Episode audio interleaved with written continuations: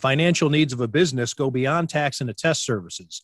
That's why CTBK goes beyond accounting services and offers outsourced solutions through their affiliation with CFO Solutions Plus.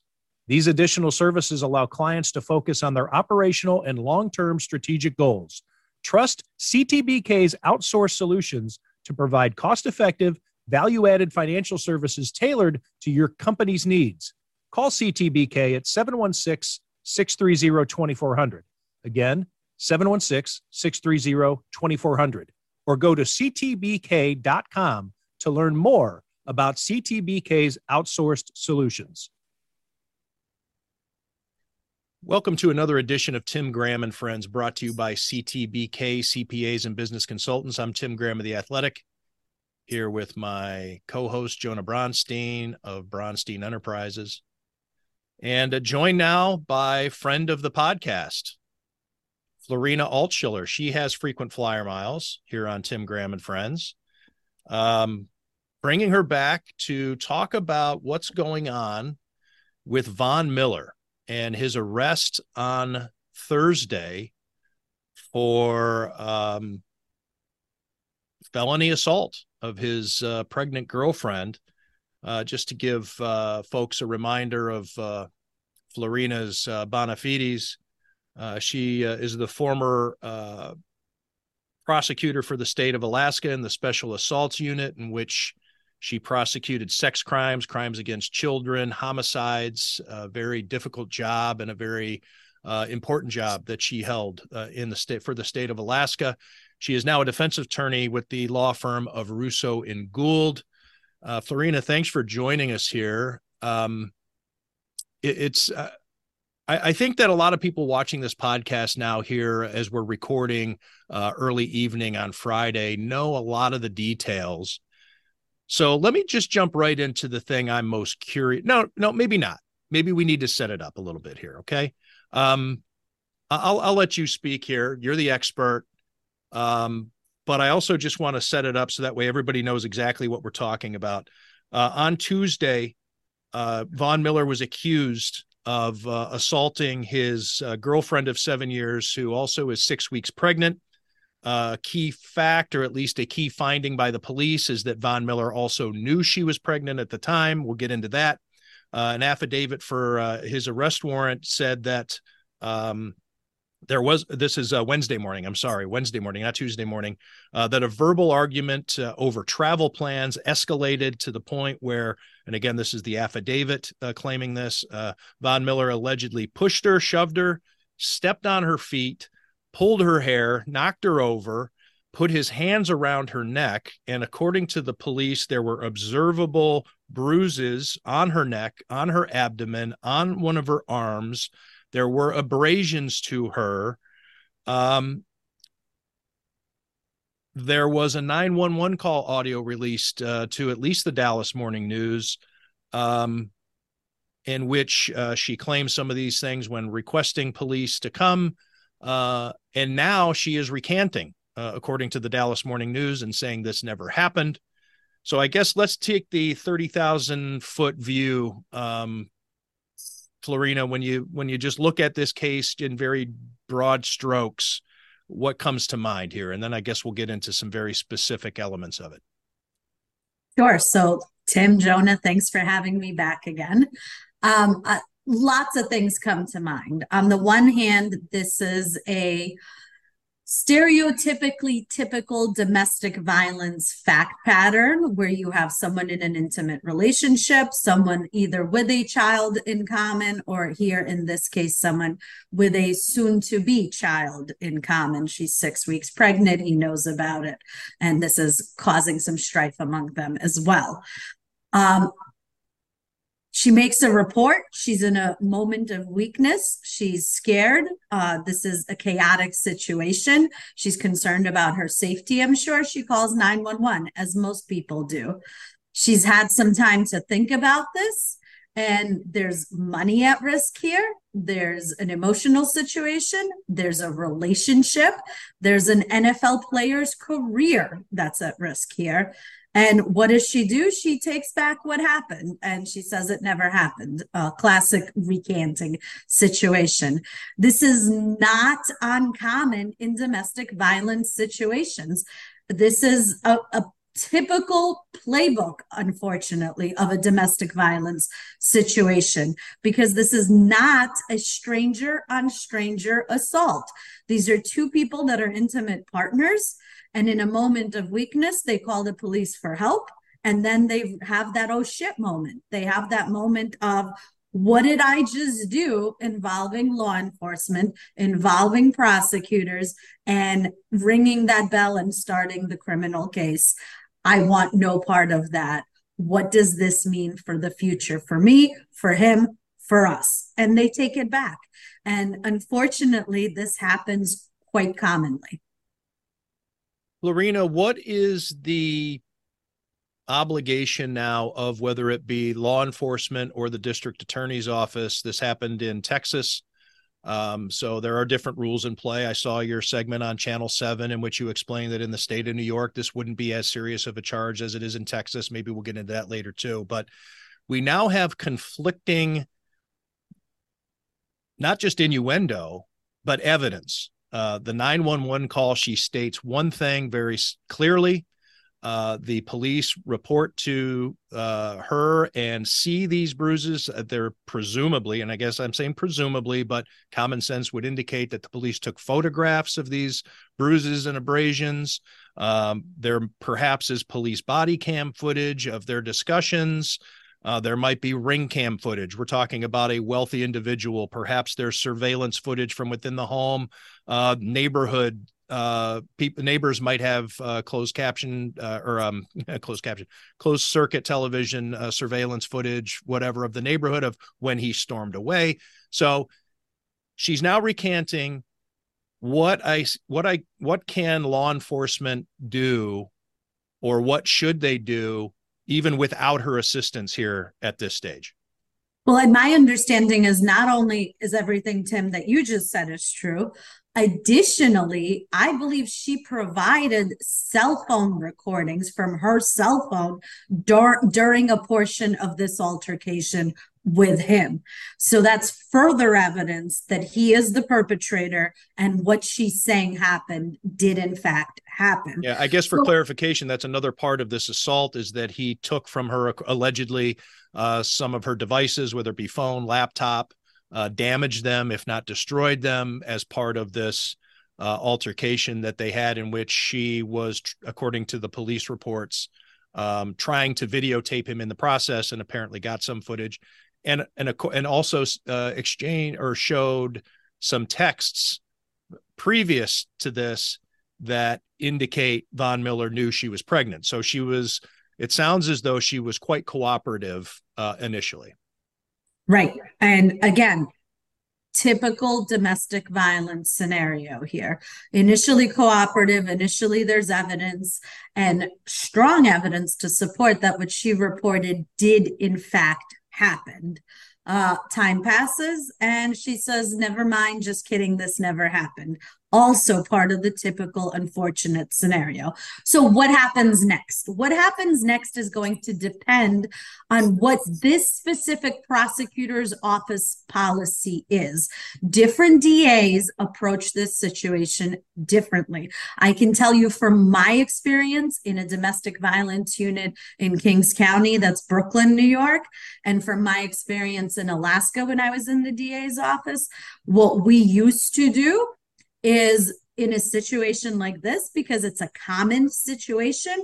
So long as we have other evidence that corroborates that 911 call, we move forward and we prosecute the case. We subpoena the witness, and that's what she is at this point is a, witness. This is not a civil case, her against him. This is a criminal case here it would be people of the state of Texas against Von Miller. And the people of the state of Texas would be moving forward with the case. She becomes a complaining witness. She would be subpoenaed. She would be called to court to testify. And then she has a very difficult choice to make. She can lie in court and potentially commit perjury and say this never happened um, I lied on the 911 call. He didn't do this. Nothing happened. I wasn't touched. And of course, the evidence suggests otherwise. Or she could then, uh, since she's subpoenaed and since she's under oath in court, tell the truth as to what really happened. If she lies, one, she's got this perjury implication, which is concerning. But two, and more importantly, they have her earlier statements. They have the 911 call, they have potentially body camera of what she told the police officers at the scene, and they will then impeach her with her prior statement where she's saying, This is what he did, and he did this to me. That is one way of going about this. So you don't need the victim to cooperate so long as you have all this other evidence and you subpoena them. The other way of going about this, which some DA's offices choose to do, is they say, look, there's not a complainant who's interested in cooperating. We don't want to make her life more difficult. We don't want to expose her to potential perjury charges. She's a victim. We're not trying to harass her uh, we're just not going to pursue this case. We're going to drop the charges because there's no cooperating complainant. The danger there is sometimes in domestic violence situations, you've got a slap, a punch, a kick, maybe hands on somebody's neck on the first incident. And then whether it's three days later or three months later or three years later, you have a dead victim You've got a homicide on your hands. And the failure to prosecute initially sometimes, unfortunately, paves the way for that escalation and for that homicide. Um, we've seen this with OJ Simpson. He was found not guilty, but I think we all know what happened there. Um, we see it time and time again in these domestic violence situations where it's a low level assault um, you know, we're not talking about somebody getting stabbed 15 times, but it's a punch, a kick, a slap, a shove, sometimes strangulation, but not to the point of unconsciousness. And then sometime later, it's a homicide. And that's really concerning. So there's really not a good way forward in this case. You can subpoena her and force her to testify, which isn't great or you can drop the case and expose potentially an escalation of the situation, which also is not great. Jonah? Uh, Florina, what do you think about the fact that, or there was a similar case back in 2021? I don't know all the details of that case and what's similar, what's different, but you know, some of it is, uh, you know, looks like maybe a pattern of behavior. How does that affect the prosecutor's decision and also you know your analysis and how, how we should perceive this situation? Yeah i i mean to say that there was a similar case um you know there's many similar cases sadly. Uh domestic violence cases unfortunately follow this typical fact pattern where there's an immediate report the victim then recants and then there's a tough, tough choice for the prosecutor to make. So uh, this is a very sadly, and I'm not saying this to make light of the situation, it is unfortunate, but this is a typical fact pattern. And there's a similar case with perpetrators, right? The the perpetrator acts similarly as well. In a domestic violence situation, there's what's known as the cycle of violence, and it ebbs and flows and it goes up and down. So you have this situation where it's a heated situation, there's some sort of violence, there's some sort of argument, uh, maybe a push, a shove, a slap, and then you go into this honeymoon period. They apologize, things are great.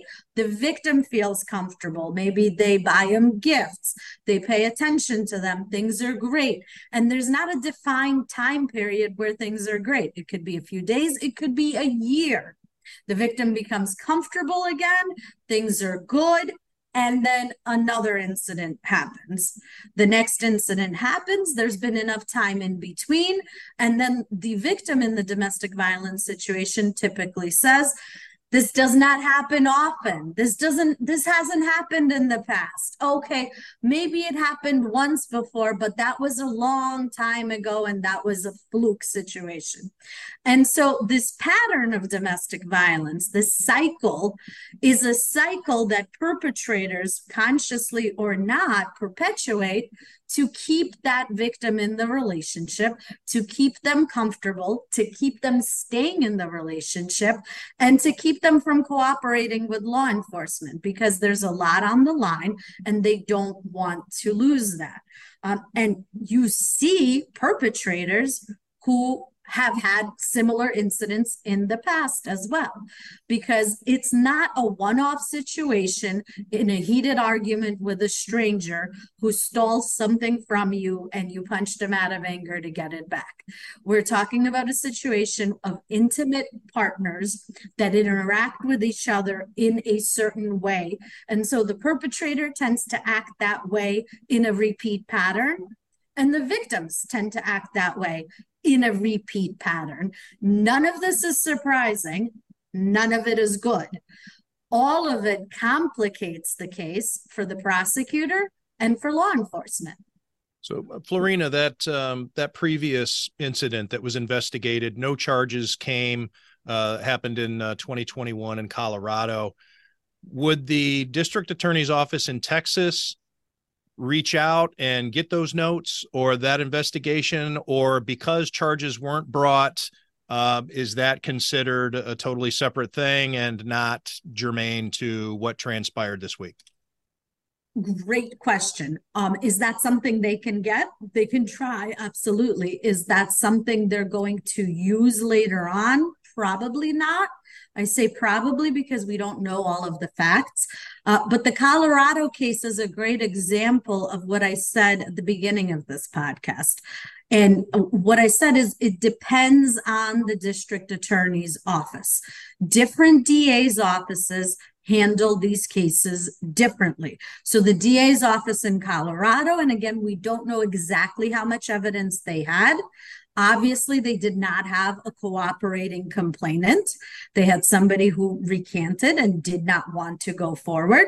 And that district attorney's office made the determination to drop the charges and not go forward. What happens a year and a half, two years later? A very similar situation. And that's exactly the problem and exactly the risk in not prosecuting these types of cases is the perpetrator does not change and the violence doesn't de escalate, the exact opposite happens. The violence escalates. And as the violence escalates, you're exposing their intimate partner to very serious danger. And, you know, don't misunderstand. I am not saying that every domestic violence victim who's assaulted is then going to be killed. Obviously not. That is a very strong correlation to be making. But what I'm saying is there are cases, whatever small percentage of cases, but they're there, where the victim has violence against them escalate and they end up dead at the hands of that same perpetrator. And that's a very serious concern. And certainly the violence does not stop, and the perpetrator continues to act that way, whether toward that same intimate partner or later on in another intimate relationship. There was also a lawsuit, and this was a civil case uh, in May of 2022 um, regarding revenge porn. Uh, so, not the same, but considered to be, well, I don't really want to use a legal term to put it in any kind of basket that all that all three of these cases belong in. Uh, does that um, motivate or even count uh, regarding this case and what the district's district attorney might consider? Uh, look, this this is clearly not a great partner to be with, but people make their choices through a variety of reasons, um, and certainly an NFL player is someone that I could see how people would be interested in and attracted to. Uh, his history with intimate partners is clearly not a good one revenge pornography is something that people can sue civilly for. Revenge pornography is also something against which there are criminal laws in some, but not all states. California was the first to start criminalizing revenge pornography. New York now has revenge pornography laws that make it criminal.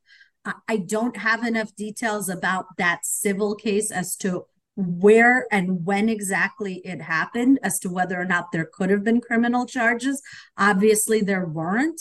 Uh, but it that's not something to take lightly either. It's not just a civil matter. It very well can rise to the level of criminality. And typically, what we mean by revenge pornography is when somebody has naked photos of the other person's intimate body parts and then, without consent, disseminates or shares them with other people outside of that relationship. So, in some relationships, people will text each other, email, whatever, share naked photos. They're meant for their partner and they then have a rift, they have an argument, whatever happens, and the partner posts them on the internet, shares them with their coworkers, sends them around. That is criminal in most states now. Typically, and that's a word that gets used so much when you're talking about legal analysis, right? I think if somebody went back and looked up the number of words we've used, we've uh, said typically on this podcast, that there's uh, it's been a few. Uh, typically speaking, and I know that you don't know this district attorney's office, how quickly do we generally learn what the district attorney's office plans to do regarding a case similar to this? So, so the legal answer is always it depends, and it's going to depend on the facts, and it's going to depend on this specific prosecutor and district attorney's office and what their internal policy for their domestic violence unit is. What I would typically, however, expect uh, is for them to meet with this victim, to bring her in, to talk to her, probably to assign a victim advocate to her so that she has social services available, so that she has emotional support, and make her aware of some choices that she can make. Does she want to go forward with the prosecution? And what will that look like? Or is she going to make the choice to not cooperate? And if she does, what will that look like? Some DA's offices allow the victim to make the choice to not go forward and they just drop the charges. Other DA's offices say, look, you might be the victim, but you're a complaining witness here. It's not you against him, it's us against him. You are simply a witness. You can cooperate or not cooperate. We are going forward. You will be testifying as a witness. Your job is to tell the truth, and you could choose to tell the truth or not. That's your choice. Jonah, anything else for Florina? Uh, no, that was really my only question I asked before. Hmm. What a curious mind you have, Jonah. No, you know, this has been a long podcast today, Tim. Well, Tim, I'll, I will say this. You know, what I find interesting is if we compare this to that Matt Araiza case that we talked about in earlier podcasts, right? There we had a case where he was accused of rape. There were no criminal charges filed there was just a civil lawsuit. And in fact the DA's office decided not to pursue any case against him right? He his career is essentially over. He was bounced from the bills and that's the end of that.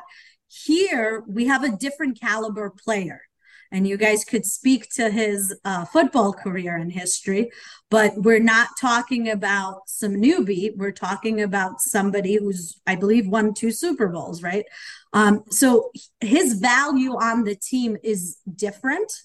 And it will be interesting for me to see what the team does given the same contract provisions and requirements and duties and ethical obligations, where we have somebody with a criminal charge against him. Do they drop him because that is a term in the contract that allows them to drop him? Or do they say, Yeah, but he's just too valuable, and we'll ride this wave out and see where it goes. And I'm really interested and curious to see how that portion plays out. Yeah, there. It should be noted that uh, Araiza being on a rookie contract, very little was guaranteed.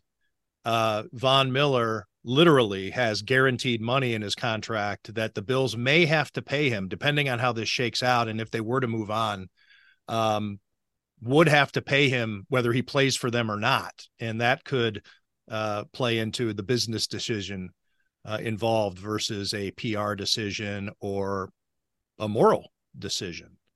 And salary cap implications if they release him, and you know it's under the current terms of the contract, they're going to owe more on the salary cap than it would to keep him. It's a financially difficult decision to make. You know, especially if you don't yet know how the case has been adjudicated. Right. And I think it's going to put finances ahead of the ethical implications where they stood on their morals with Araiza because it didn't have those financial implications and they were well in their right to kick him off without financial implications versus here where now it's not a question of is he going to be distracted by litigation? Is this something that we as a team want to make a statement about and stand against? Now we're talking about a lot of money and a player with a lot of value.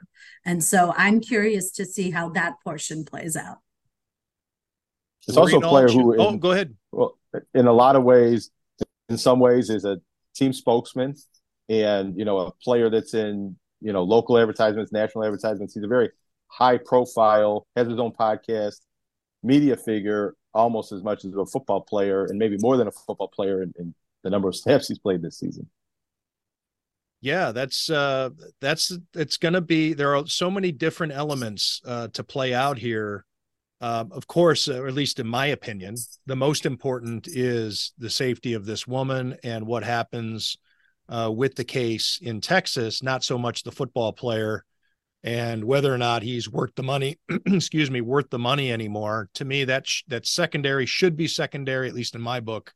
Uh, I do know that there are a lot of Bills fans out there that don't care, want it the other way around. You know, they just want some of them want him gone for a financial decision. Some want him to stick around because they think he's still good. And this uh, this this distraction down in Texas uh, is something that they could do without. Now, there's another element too, just to to raise it, um, of the man in the locker room. And I know that he's made his impression on his teammates. He's a leader. He has his own gravitational pull. Um, and opinions don't change overnight but I'm guessing that there are some uh, teammates in that locker room uh, who not who don't feel as comfortable around Von Miller as they did last week, and wouldn't be upset if he were gone. I don't think it's unanimous that they that they'd want him back if they were all to uh, speak their truths. Uh, Florina Altshiler, uh, thank you for doing this. As always, it is tremendous insight, insight that we would just have to guess about you know the the law, you know how it works, and you're able to put it in such a way that we all feel smarter uh, for having listened to you. Thanks for joining the podcast. Thanks for having me, guys. CTBK is more than just a full service accounting firm. They are one team with an innovative approach that takes on each new challenge with collaborative problem solving skills to provide creative solutions for their clients. Based right here in Western New York, CTBK is a champion for your business in our community. Additionally, CTBK goes beyond tax and attest services by offering a wide array of consulting and outsourced solutions tailored to meet the unique needs of your business, allowing you to focus on your operational and long term strategic goals. Whether you're a large corporation, a small business, or somewhere in between, the team at CTBK is determined to help you succeed. Visit ctbk.com or call 716 630 2400. 716 630 2400 to learn how CTBK's one team approach can work for you.